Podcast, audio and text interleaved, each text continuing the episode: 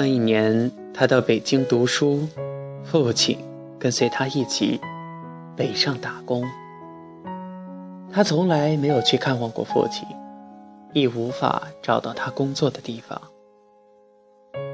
他只从父亲口中模糊知道，他在一个新开发的工地上当民工，风餐露宿，每个月领了钱，父亲。便会定时的打到他的卡上。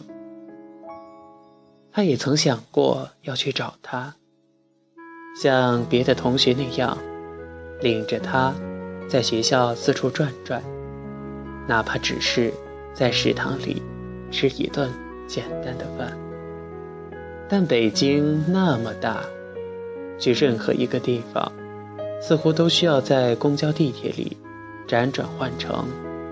所以他想，或许他们彼此都在北京，也很难会有见面的机会。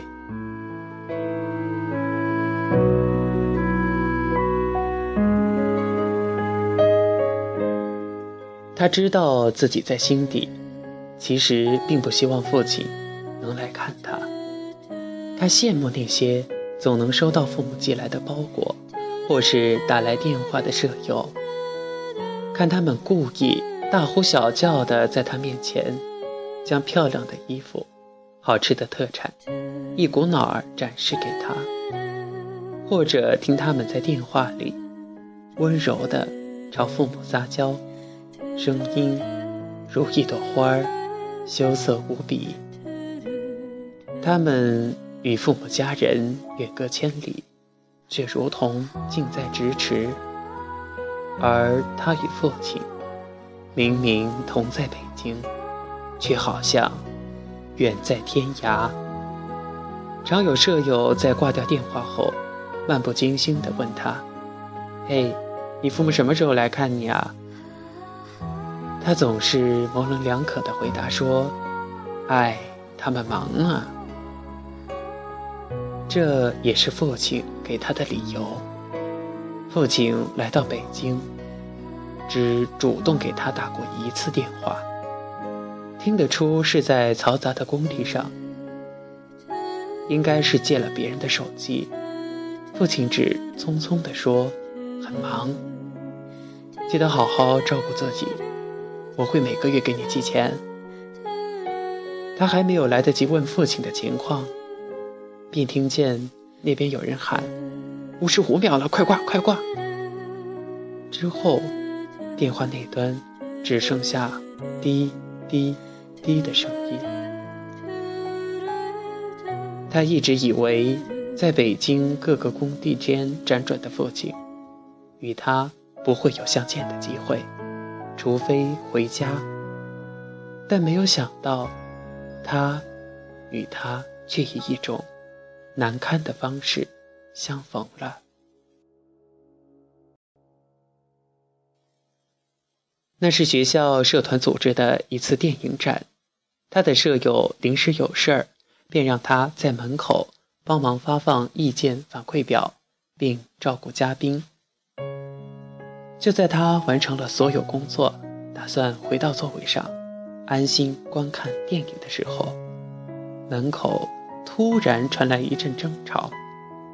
他随着看热闹的朋友跑去围观，发现穿着制服的门卫正拉着一个明显是民工的男人朝外走，周围一群同样衣着的民工一哄而上，试图反击。一片混乱的叫嚷声中，他渐渐弄清了事情的原委。原来，这群在学校建筑工地干活的民工。听人说晚上礼堂有免费的电影，便纷纷涌了过来。被门卫拉着的那个民工，假说找自己的女儿，试图混进去。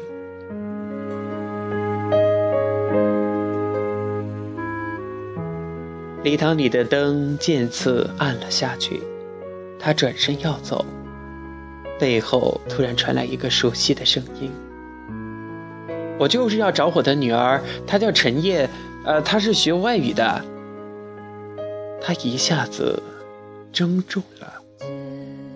他想要挪动脚步，却发觉所有的努力都是徒劳，而且越是挣扎着想要逃脱，心底的疼痛就来得愈是剧烈。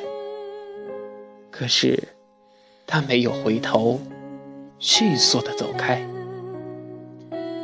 但是当所有的灯熄灭，电影在黑暗中开始的时候。他的泪水终于流了下来。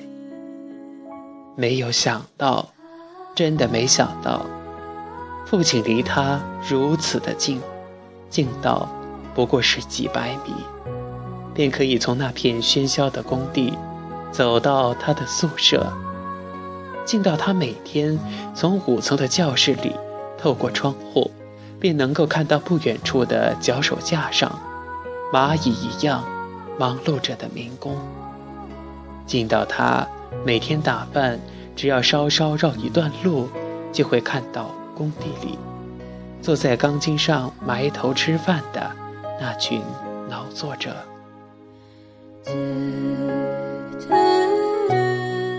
可是父亲一直没有来找过他，直到那天晚上，他喝了点酒，终于在礼堂门口。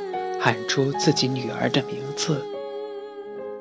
他与父亲原来都是没有勇气的人，只是他的怯懦是因为卑微，而父亲的闪躲，则是源自对他最深、最深的爱。